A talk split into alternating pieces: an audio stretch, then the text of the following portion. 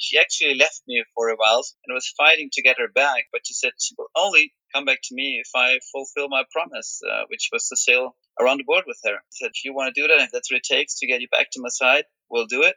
And um, yeah, we got all our cash together and realized, you know, what kind of boat we could afford and bought a boat and off we went. When Flo was very young, he started having this dream of sailing and being independent. And when I met him, he still got these dreams. And, um, you know how it is when you're a couple, you start having the same dreams. That's why I'm super happy and proud that Nina along on this journey as a family because like she said sailing was really tough at times and still is for Nina. But she said well no it's not important. The whole adventure as a family and experience for the kids it's more important than my not well-being. So I loved it how she prioritized it and uh, that's the only reason why we're actually here. So I first heard about Flo Orley maybe seven or eight years ago as I qualified for the Freeride World Tour and I was eyeing up my competition Flo was far from the mountains. He was down in the South Pacific on his sailboat, training by riding his standing bicycle to keep his legs in shape.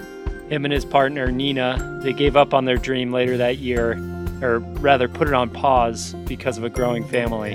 And they decided to come back to the mountains and pick up later to sail around the world. And so here we are this was my first episode that I recorded. It was recorded almost 12 months ago but the Sail Away family, Flo and Nina Orley, along with their kids, Momo and Keanu, have been out on the water for a couple years now. They found a 40 foot catamaran in the Caribbean. They flew over and had a ton of work to do to it, way beyond what they originally imagined. I think they may have invested over 50,000 euros into the boat after buying it, and it was a pretty nice boat to begin with. But it's all part of the journey, right? All part of the sacrifices. And that that's what this episode is all about. Flo and Nina tell us about their journey of getting onto the boat and the sacrifices that they made in order to do that. And then, even when they got there, how hard it was for them to find the, the balance between everything to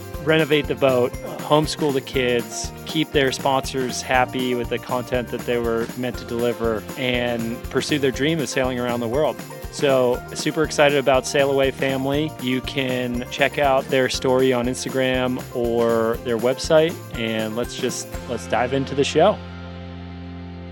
All right. Yeah, well, let's go. Nice to see that there's people out there who are fascinated by what you do and what we do. Oh, absolutely. I think um, what I'm most fascinated about is the fact that you guys are continuing a dream that you had before you had children and you've found a way to to do it as a family now and i think you know being a father and being a part of a family now that's perhaps the hardest part is transitioning from an individual into a family and trying to continue your passion from before to doing it as a family. So I'm I'm just amazed to see what you guys have done and that's really what I want to learn about is how you've you know what this trip meant to you before and and how you've been able to transition and do it as a family. Um, so you guys tell me about what just happened last night. You just did a crazy uh, passage correct?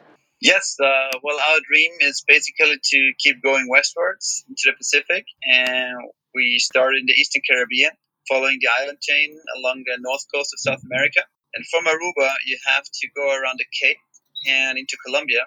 And that is one of the most dangerous passages for sailboats around the world because northern Colombia has a huge coastal range up to almost 6,000 meters, like 20,000 feet high mountains. And they make for a local weather pattern and can throw up a very steep sea and a very gusty and strong 50, 60 knots of wind within minutes, basically. So in Aruba, we went on standby and waited for about two weeks for the right weather pattern. And it helps a lot that the weather forecasts are now so accurate nowadays and we ended up having a really nice passage actually with the spinnaker crowd for two full nights and days. Then the wind eventually died and got really strong, but not too strong. Uh, so we made a safe passage. But yeah, you have to play the game and then sit and wait for the right conditions. Right. And before you arrived, I mean, you you've done this before, right? So you kind of have some experience sailing the high seas. It's not like this is your first time out there. Um, yeah, it's not our first time. So Flo was sailing quite a lot in his life, and he did all this um, educations and became a, a captain. but the last time it was the first time for me, this one and a half years. And uh, what I found out very quickly was that I get very easily seasick. And um, even then, I decided to do it for a second time because for me, sailing is nothing, you know, not, not a passion or anything I, I love to do, but it's just a way to travel and um, to arrive somewhere is the best thing with the boat because you're autark, you get everything on the on the boat you need and want, and you got everything together. So yeah, the way of traveling is perfect, but the way itself is not so nice for me. That's why I'm super happy and proud that Nina along and that we're as, on this journey as a family because, like she said, the first trip we did was from the Caribbean to the South Pacific on a small 35 foot catamaran, and as a couple only. And we loved the adventure, we loved the experience, but sailing was really tough at times and still is for Nina. But she said, well, you know, it's not important. The whole adventure as a family and experience for the kids is more important than my not well-being while we're actually under sail. So I loved it how she prioritized it, and uh, that's the only reason why we're actually here. Yeah. Couple sacrifice. That's what it's all about when you're married, huh? well, yeah, that's a difficult topic coming coming up right here. Who sacrifices what? For the happy family. Yeah. right. So tell us where you are right now. You've just arrived in Colombia. Paint us a picture of what's around you. Colombia has seen some really difficult years. They've had basically had a civil war for over going on over decades. And just a few years ago, the, the rivaling parties they you know sat down at a table and the whole country is opening up now. People are friendly. Uh, cruisers, sailors like us are only starting to come to this area now because for many, many years this basically was off limits. It was just too dangerous. So you could not just uh, anchor in any quiet bay here and, and uh, be sure you were uh, sailing on happily the next day. This is changing.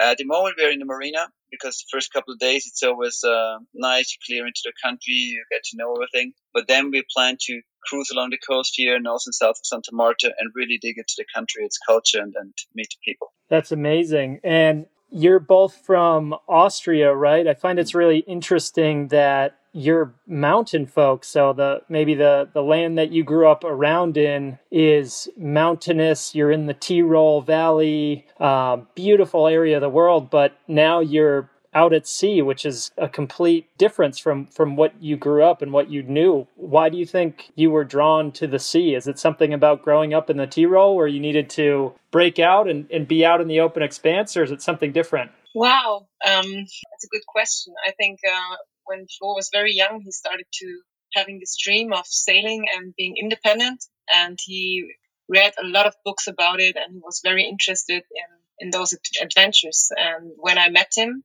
almost 20 years ago, he still got these dreams.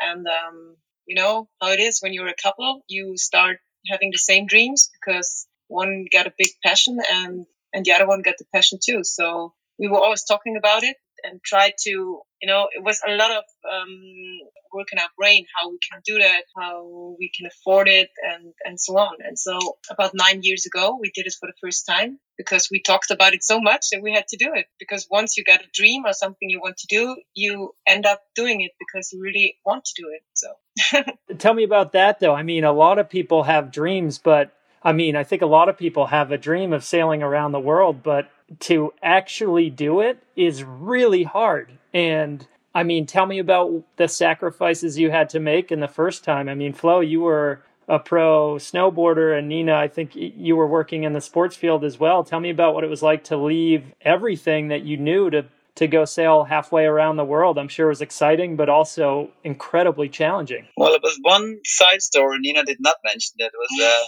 she actually left me for a while, so we had a big break in our relationship, and was fighting to get her back. And uh, after a year or so, I got close to the point to get her back, but she said she will only come back to me if I fulfill my promise, uh, which was to sail around the world with her. And it was a big step for me at that time because I was really successful as a pro snowboarder and sacrificing, leaving the scene, um, potentially meant that this like dream job I had was over.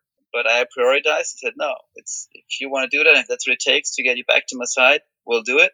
And I quit my job. I stepped out of the Freeride World Tour and, um, yeah, we got all our cash together and realized, you know, what kind of boat we could afford and bought a boat and off we went.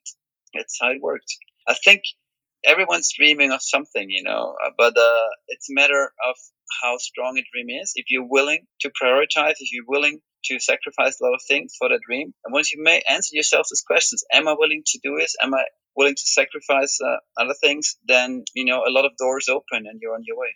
Yeah, and I think when when you're together or two people, then you're a bit stronger because if I should do it on my own, I, I could have never done it because I'm too much afraid of something or anything. And and with the help of Flo and his, you know, I, I trust him and I, I know he can sail, he can do it, and he like in snowboarding, you know, he's kind of a risk manager. Everybody says, and or he says himself, and and that's true. And so I I can trust him, and I know I will be all right, and my kids too. And so then you can do it. And I think myself, I would never have done it without the woman I loved on my side because whom do you share all those wonderful experiences with when you're on such a project? Um, we meet quite a few sailors who are by themselves, but to me, bottom line, these are quite sad beings, you know, because they go around to see the most beautiful places, the most beautiful experiences, but they um, they're not able to share it with anyone. Right. I, I love that. I, I love the idea of being stronger together and um, sharing that. I think you've described that very well. And I am looking at my own relationship as we're ripping through the house and preparing to move in and the turmoil that surrounds us. And I know that the sunny skies are, are on the other side and I can feel the strength happening around us. But I often wonder, man, is this a good idea or a bad idea? Did you feel that along the way? Is there? Do you feel like uh, preparing for something like this is a lot more high stress and um, can cause more turbulation with your relationship, or does it truly pull you both together by planning something like this and actually doing it? One thing is answered very simple. A lot of people asking us the question, well, how can you be on such a small area on the boat together as a couple? Referring to our first trip, and we always answer, well, it's simple. In a year and a half, we didn't have a single fight. Um, yeah, but by this time we didn't have kids. and I think to prepare uh, this journey is without kids, it's so much more fun and so much more passion and love uh, inside because um, you got time and you can sit together and your nerves are still strong. But once you got kids and you don't have time for, you know, hours of hours of talking about this journey, um, yeah, everything happens just within five minutes while I'm biting my bread and Flo has to go to the toilet and the kid is screaming because it fell down or whatever. So to prepare a journey like this is nice without kids and with kids, it's um, like a job sometimes. yeah. Once Nina got pregnant on a on a first trip, it was actually in the middle of the South Pacific. I think it was Bora Bora where we uh, finally did the pregnancy test. Uh, we started to look at those other sailing families differently, right? We watched those watched those families with kids on board, and we said, "Wow, you know, this was a nice trip. It's going to come to an end because Nina wanted to give birth to a baby at home." But we said, "Hey, let's come back as soon as the kids are old enough and continue this this dream journey." But we kind of did not think that traveling with the kids, especially in, the, in such uh, circumstances on a sailboat that needs constant maintenance and work and planning and everything, is so, what's the English word for it? it? Is so tough. Yeah. It's so energy consuming. Yeah. As we're speaking, they're running up uh, from the dock and. Uh, Beautiful. And tell tell us about your kids. You've got two, uh, a son and a daughter, Keanu and Momo. Is that right? Do they want to say hi? seems a new boat just arrived with some German-speaking kids, which is always super exciting because we're still struggling with the, with convincing them that they need to speak proper English and able to have more fun meeting all the kids around the world. Wow, that's amazing! What an education! And I have so many questions that I feel like we're flying through, but um, that's definitely a topic that I want to know. Nina, you're taking the helm on educating these two, right? yeah. I mean, yeah. in a homeschool type manner. What what does that look like? uh, I, I prepared a little bit just to, you know, Keanu went to school for three months at home in Austria. And after that, we took him out of his class and we started our journey. And while Keanu was at school, I taught Momo the same stuff at home. So she's one and a half years younger than Keanu, but uh, now she got the same level. And um, yeah, I tried to do the homeschooling and I took all the books from Austria, and um, I teach them every day for about one and a half or two hours. And uh, it's not it's not happening that it really takes place every day because the kids are not in a good mood, or sometimes we are sailing and just simply I can't teach. And at the moment, we end up at about three times a week for one and a half or two hours, and I feel it's all right. I mean, they can after one year they can read, they can uh, write, they can count, and so it's basically the same stuff what they're doing at home. That's great. And and how old are they? Uh, Keanu is seven, and Momo will turn six in a few weeks. Great. Yeah. No, it's it's nice, but it's it's tough. It it takes, uh, you know, you you you just have to do it, and you have to sit down every day, and you have to force them, and you try to find a way that they like it a little bit. But for sure, they would love to do other things than sitting there and and learning how to spell or whatever. But um, I mean, they got the best classroom in the world. They're sitting on a boat and the wind is blowing and the dolphins are sometimes jumping next to them. So it's cool, but it's work and you, you have to do it and you have to force them and you have to, to show them that it's important that they are not allowed to do always what they want to do because that's, that's life. And I, I really, I'm happy to do it because I got so much control over my kids and, and I'm so happy to show them everything I know. But on the other hand, for sure, sometimes it would be easier to have somebody else telling them things because you can lay back and relax. But on the other hand, yeah, who's got the possibility to to teach their own kids? I mean, it's cool. Yeah, there's a real. We've been following a lot of families over Instagram, and you know that's what the Moment Exchange is really all about: is connecting families around the world that are living these alternative lifestyles, are homeschooling, road schooling, unschooling, whatever you call it. Um, it is work and it is hard, but the application for your kids is real. You you know, you can point out letters and numbers and then when you're filling the diesel tank or you're walking through the streets of Colombia, they can apply that knowledge. Do you feel like that's happening around you? Have you have you seen that happen on the trip? But what we always found amazing on a first trip without kids is that those those boat kids, you know, they're on one hand they're really grown up very fast because they're among a lot of adults at the time, and at the same time they don't have any um like there's no society that, that teaches them anything really, right? So they stay childish at the same time. I remember discussing with a 11 year old the difference between the European and the uh, American uh, social security system. And half an hour later, he was jumping around naked with the younger kids on the beach building sandcastles. And it's so typical for me how both kids are, you know yeah, society does not tell them what to do. They don't come home and say, "Oh, well, my classmate's got a phone now. I want an iPhone too." At eight years old, um, they just are the way they are, and then all the freedom we believe that they have uh, is going to turn them into really mature uh, characters and personalities when they grow up. Yeah, and they have to take more responsibility than than at home because they have to help us. They I mean, Keanu tries to sail and tries to steer, and you know that's a lot of responsibility to take over the boat. And um, and it's just everything is about life and um, you know to to solve uh, everyday life like eating drinking we have to to save energy with the help of the sun and we have to make our own water. So we have to save everything and to make them aware of nothing is is for free and nothing is just easy to have. That's something i like very much. And they grew up in touch with nature so much.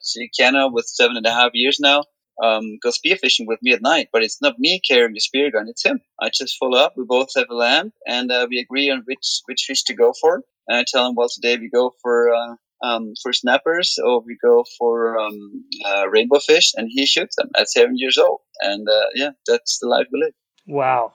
And tell me about that. Are you snorkeling right off the boat, or are you going in from shore? Well, ninety-five percent of the time we are on anchor. Um, it doesn't happen that often uh, that we're in the marina as we are right now. Sometimes you need to, you know, you got to kind of refurbish and stock up on spare parts, uh, have have major repairs. But 95 of the time we are on anchor, and of course you need a protected anchorage. But at the same time, you always try to anchor at places that are close to the waves where we can surf, which are close to good snorkeling or diving spots. And if not, we have our dinghy, you know, with a little 15 horsepower engine and so that has a range of a couple of miles easily if the weather is flawed. So that's what we, use to go to the waves or to the snorkeling spots and then just move back and forth with it. Wow. So that's amazing. But back to um, what we were just talking about, you mentioned that doing all this together as a family, your kids are learning, you know, what real life is like. Do you feel like your bond as a family is stronger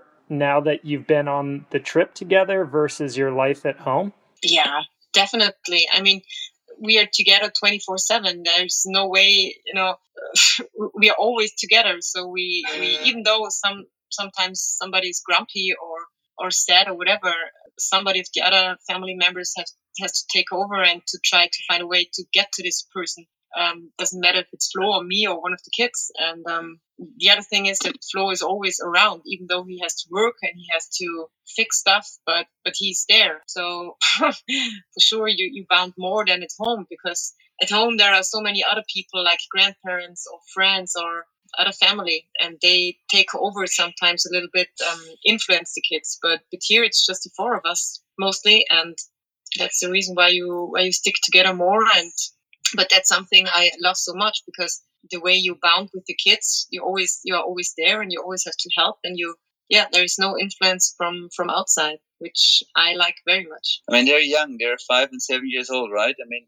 once they're teenagers we will probably have to stop this journey because then they need their own uh, route. They need to meet people of their age you know discover the other gender. And we're not gonna don't want to restrict the life then at all but now, as they're as they're so young and they're easily motivated for anything, um, this is just amazing how as a as a team you can be on a journey. Yeah, and that's what we found out. The best age for kids is between six and ten because then they're kind of yeah a little bit mature at the age of six, and till the age of ten they are child enough to to love everything what we do. But then maybe they get a little bit, you know, they like friends, they like their own hobbies, and maybe they need more time on their own. So we decided this age is perfect, and then we will see. And looking at families we're meeting now, I think we did right because there are families who only start when their kids are 10, 11. There's a German family here right now, and their 11 year old daughter told them after a year, hey, this is it. I don't want to be in this boat any longer. I want to go back to my friends, uh, to my girls, and hang out with them. It's kind of fun here, but I don't want to. So they have to stop their journey, and they're on their way back to Germany now.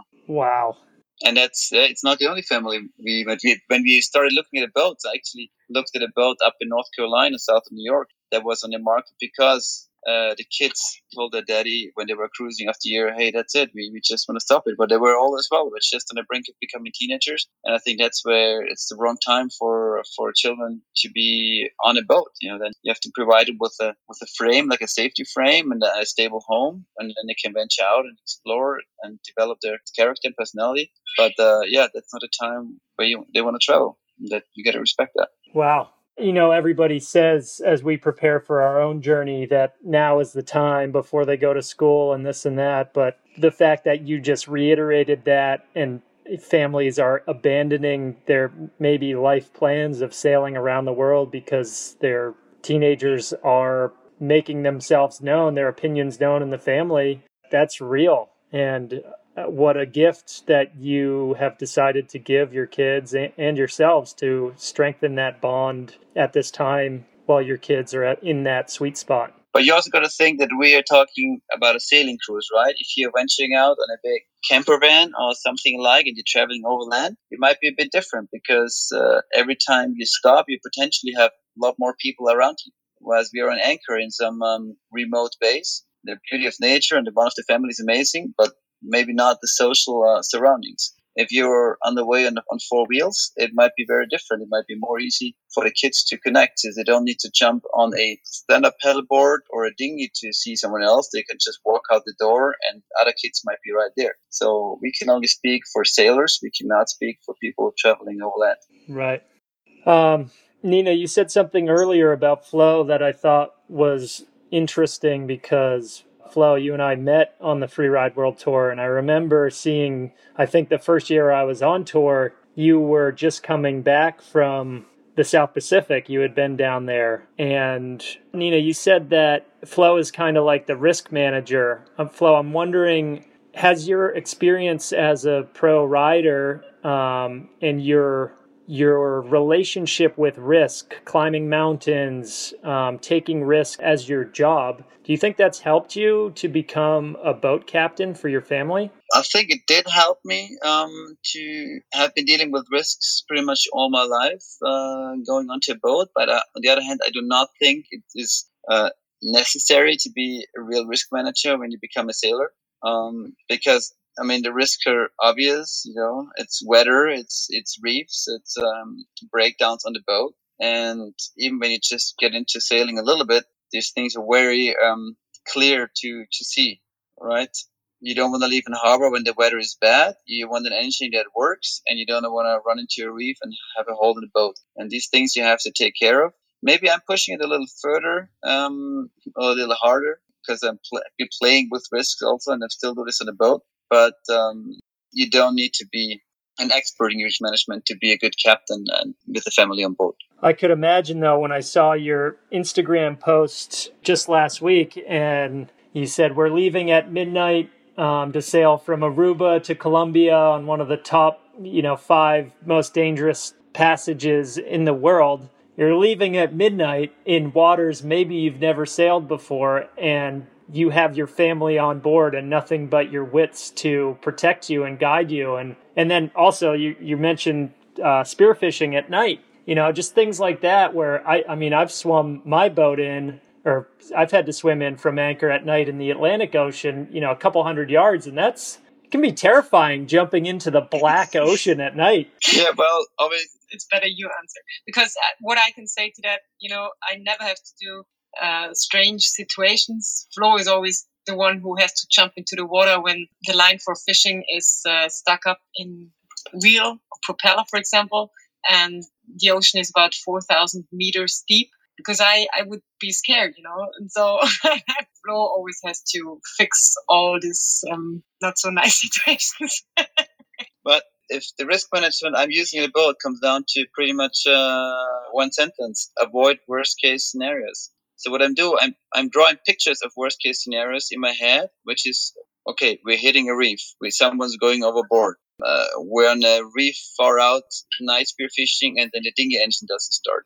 And then you got to ask yourself, okay, if this worst case happening, what then? You know, and if you can answer the question, what then, in a way that you think, okay, no one's going to die, everyone's going to be fine eventually, then you can just go for it. We're, there's so many life and death situations in everyday's life of the people that you don't even realize. You're on the highway, you're going 60, 70 miles an hour, events come up. Well, if you don't turn the wheel, you go straight into the, into the side of the road and potentially die. So that's your worst case scenario. You must turn that wheel. And it's the same in the boat. So it's more like a list in your head that you tick and then you do the right thing. Coming back to your examples, leaving Aruba in the middle of the night. Well, we moved the boat on the day before leaving to an anchorage that has no reef on the leeward side. So we just pull up anchor and go straight out. Then we waited for two weeks for the right weather. We had the charts for Colombia on three different computers. So if one would have an electronic failure, um, we could switch on the other one. So we would have a chart of the area that we would arrive on then we have a satellite phone on board. So if I feel like the weather is deteriorating, I can call friends at home, and within 20 minutes, they will give me an update on the weather and call me back on that very phone, and we can react accordingly. So it's all those worst case scenarios that lead to potential backups and uh, and let you sleep well because you know whatever's going to happen, you have a solution for it. Yeah, I think that's I think that's critical, and I think you know that's why I was curious about your experience as an extreme snowboarder Flo. I feel like we always made contingency plans. I remember planning lines with you in the tour, and it's like, well, if I don't land this cliff in this way, I'm going to exit like this. Or if I can't find my line, I'm going to have this backup plan that's going to take me to safety. Or if an avalanche comes, I can cut out this way. And I think, you know, I was really curious about my relationship to risk um, as I became a father, and I felt myself kind of almost lose my edge a little bit on tour um, because I wasn't as willing to take the kind of risk that I, I used to. But I also found that there was a little bit of superpower there being a, a dad or a mom, not that I'm a mom, but being a parent, that now you can calculate risk in a little bit of a different way. Um, and it's more calculated. You have three maps instead of just two, and you have a sat phone instead of just a cell phone. And you know, you just think things through a little bit more, but you can still do them. They're just what I call don't fuck up scenarios. Yeah, you're totally right. One comment though on the on the world tour, looking back now at the time when I was still a pro rider and competing on the tour, for the world title. I also thought when the kids were there, wow, this is awesome. I'm getting up at 5 a.m. in the morning and cooking up some fruits uh, and making a gravy for my kids, feed them, and then get up into my protection gear and helmet up the mountain to compete in the world tour. I just have to look at the results, and I know it didn't really work out. I used to be top three almost all the time. And then the first three years when the kids were there, I was barely re-qualifying for the tour. And as soon as, as the kids were a little older and we could get our nights back sleeping, I was back in the top spots. So uh, yeah, there might be some superpower that you feel, but I think bottom line, your your energy is not as focused um, on on what you were doing before when the kids are there. So it's a lot of reframing that that has to happen when you have kids. And do you think uh, that helped you to to take this jump to do this mission, knowing that maybe um, things in your professional life, things that were happening around you before you left, were not as much of a priority as your family? Did that propel you to to leave? At least, you know, for for me, it feels like while the kids are young and it's hard to focus on career on things external from the family it almost makes more sense to take this time and do a journey like this if you have the capacity. Did you find the same thing? Yeah sure. The the first um, years with a kid is is most important. So maybe not the first one or two years but then, um, you know, it's it's so sad when I when I was at home and Keanu was a baby, for example. It was alright because Keanu was um, just you know was drinking, sleeping, and for sure he started to walk and, and everything. But when they get a little bit older and their dad is not there, it's very sad as a mom because you celebrate all those nice days like birthday or Christmas or Easter alone, and you think, hey, that's not you know we are a family and we should um, celebrate everything together. And he's just not capable to do it because he has to work or to do anything else. So when the kids are about three, four years old, I think it's it's so important that you find a lot, a lot of time with the kids because when they're 10 or when they are try, when they, when they go to school, they got um, more input from, from outside. But um, from three, four till 10, I think it's the best time for dad and moms to connect with their kids. And I remember a conversation shortly before we left when we agreed that if it hadn't been for this journey, I would have had to change my job because there's just too much traveling involved, you know, too many weekends involved, um, too much not being there for a family event, and it would have, um, yeah, yeah, potentially it's, it's killed just, a family you know, it, it, it was so sad. I remember the day when um, Keanu was um, competing at his first skiing race and he was super cute and it was super stylish and he won and Flo was not there. And that's something, you know, he has to be there because that's something he has to see too, not just me, Flo has to compete his himself or his own and whatever. But he misses all these situations, and I think that's sad for everybody. So don't work too much. Which is hard when you're trying to put as much money aside as you can to to save up for a big trip or a big dream. Yeah. So I mean, how how does it work financially for you guys? I mean, doing a trip like this isn't cheap. So how'd you make it work? How are you making it work from the road? Well, I think the first lesson one should learn is if you have a big dream, it's easy to make big sacrifices. And for us, it was very logical over the past years to spend as little money as we could. That would mean not eating out much with the family, not driving a fancy car, but rather go for a used car.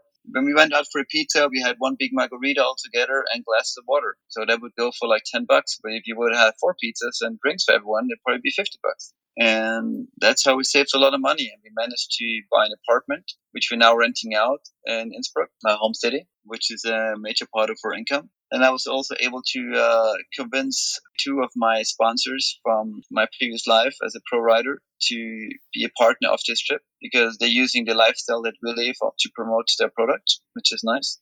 And yeah, that's how it works for us. Great. Yeah, and the, the journey itself, I mean, there's a lot of money inside the boat just by buying it and trying to maintain it all the time. And the other, yeah, the other big amount of money flows into insurance for the boat and for us. But everything else is uh, way less than at home because we can't buy things, and the only things we need is food. And we wear almost nothing. We got our fins, we got our surfboards, we got um, all the medication already, and um, I can't go to the gym, I can't go to the cinema, I can't go to the hairdresser, and I can't go to the whatever. So all all those institutions who want money from you don't exist here. So we can't spend money.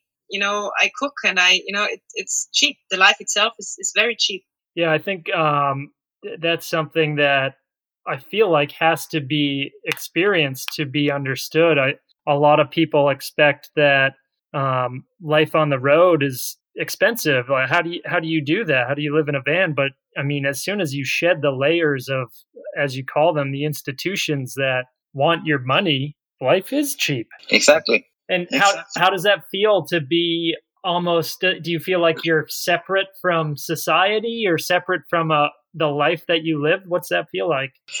you, you get very sensitive for everything when you are um, alone or when you are away from from the typical society. So you see and feel more, and you you don't want anything anymore because uh, you always ask, "Is it?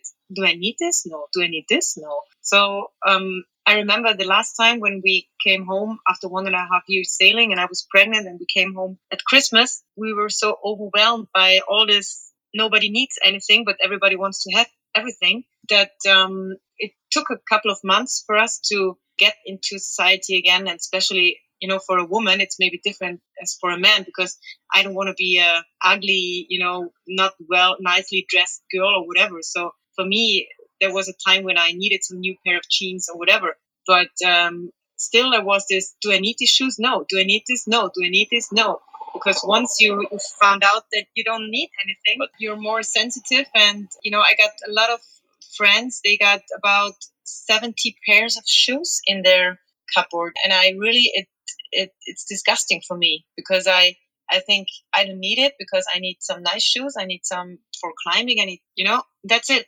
Don't take more than you need. That's something i, I really found out on all those journeys. So that what makes you really separate once you've been on the road for a while that the capitalistic uh, part of yourself pretty much uh, dissolves. And as far as communication goes, it's down to your personality. I hardly speak with anyone back home. I just uh, drop my parents a WhatsApp uh, every two weeks so they know what's happening. But Nina communicates a lot with friends from back home. She's uh, on, on Skype or on WhatsApp with them. She's texting with them. So she's really still part of the social life in Austria thanks to modern communication tools. And that's something that's also different from our first trip because it was almost 10 years ago, there was no WhatsApp and there was not much internet on the remote islands in the South Pacific. And that has changed too. And it also changes the life on the road a lot. Right. And how do you manage that? Because you're, you know, it's, it's this balance of wanting to be in the experience yourself and taking it all in, but also sharing it as a sail away family and, and letting people know what you're up to and be inspired by the, the life that you live. How do you strike that balance?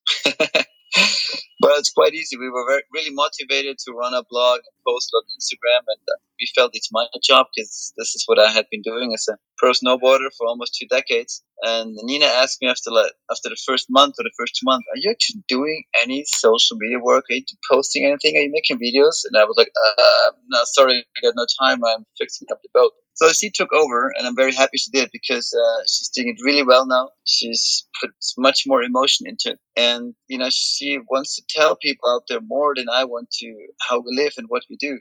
I feel more like I'm here by myself with my family and I don't need anyone. And she feels more like she wants to share and tell people what, what we experience. Yeah, and it's there's so much um, coming back from a lot of people I did not know very well before we left, for example, or birthday or anything. I, I was, you know, I couldn't, I was into tears because so many people are writing and living the dream with us. And that's what I, what I love so much to, to show them just a little bit of what we're doing. And I, I also try to be honest because, you know, for sure the pictures on Instagram or Facebook. It's just one moment in a couple of days, and this moment is nice. But all the other moments may not be nice because a kid was sad or sick, or I'm homesick and sad, or I got some bad news from home or whatever, you know, and it's tough, tough, tough work on this boat. Every every day we get up and we work till we fall in our beds and and I try to communicate this to the people as well to tell them, hey, it's not holiday, you know, it's work. You know, I get up in the morning, we have breakfast, but we don't ha- have any nice things like a dishwasher or we just have a small fridge and and yeah prepare everything so after that it's cool i have to teach the kids and then i I have to clean up. I have to do the dishes. Um, you prepare lunch, and after that, you know, it's hot. You're sweating. You have to clean. You have to Flo has to fix, and you know, we work, work, work the whole day. and uh, for sure, I I show more the nice pictures in, on Instagram, but I also try to show the people that it's it's tough, you know. And it It is, um, of course, we're trying to inspire people to potentially do similar things, but it actually inspires us a lot when people are writing to us on Instagram or on Facebook, be it friends or people we have hardly ever met, and telling us how we inspire them, uh, you know, to their potential journey. That's really, that's really gives, that gives us a lot of energy. Yeah. Yeah. But Speaking from experience, you've inspired me to put the energy that I know I needed to into doing this this trip for ourselves. So thank you for for doing this. You, it, it's working. It's working. Nice hear, Something I, I love to tell people too. You know, there is nothing more important than family because that's the only thing you will have your whole life. When you are old and sitting in your wheelchair, for example, your kids will be around because you gave everything to them you could, and you will get everything back and and family you know don't care about money too much. And when all the women go to work very quickly and kids are still babies, that's not good for me because I think, you know, once you decided to be a family, you have to put all your effort and all your love inside this. And and that's something you know that will carry you all your way till you're old until you die. Because when you are old and all your family is around kids and grandchildren then you're happy. Everything else will go away again. And i think it really matters if you if you travel over land or on a sailboat or whatever you do but uh, just getting out of the daily routine of a Western society, nine to five life with uh, kids in school and dads and moms at work from the morning and then meeting only in the evening and have one or two days of the weekend. Um, you know, getting away from that is the best you can do when the kids are at a young age. Yeah. I love it. What what advice would you have to another family listening that has in the back of their mind that they want to sail around the world? What would you what would you tell them? Okay, we try to make it one sentence. Um, I think talk a lot about your dreams and define a goal. Define something that you want to do together, which could be just, you know, a bigger timeout. Get all the vacation time you get together for a three month trip or find out if you're ready for something longer to leave the, the life you live for half a year, for a year or even more. And just find out what yourself and what the other one thinks in the deepest corners of its, of his or her heart and mind. Find out what you want and then find a way to make it work. I think that's yeah you know, if you if you manage to put your dream into a few words, we want to buy a sailboat and go around the world, or we want to sell our apartment, get a camper van, and live in it for maybe a year. But just put it down in words, and then you know, talk to your friends about it, to your family, get some feedback.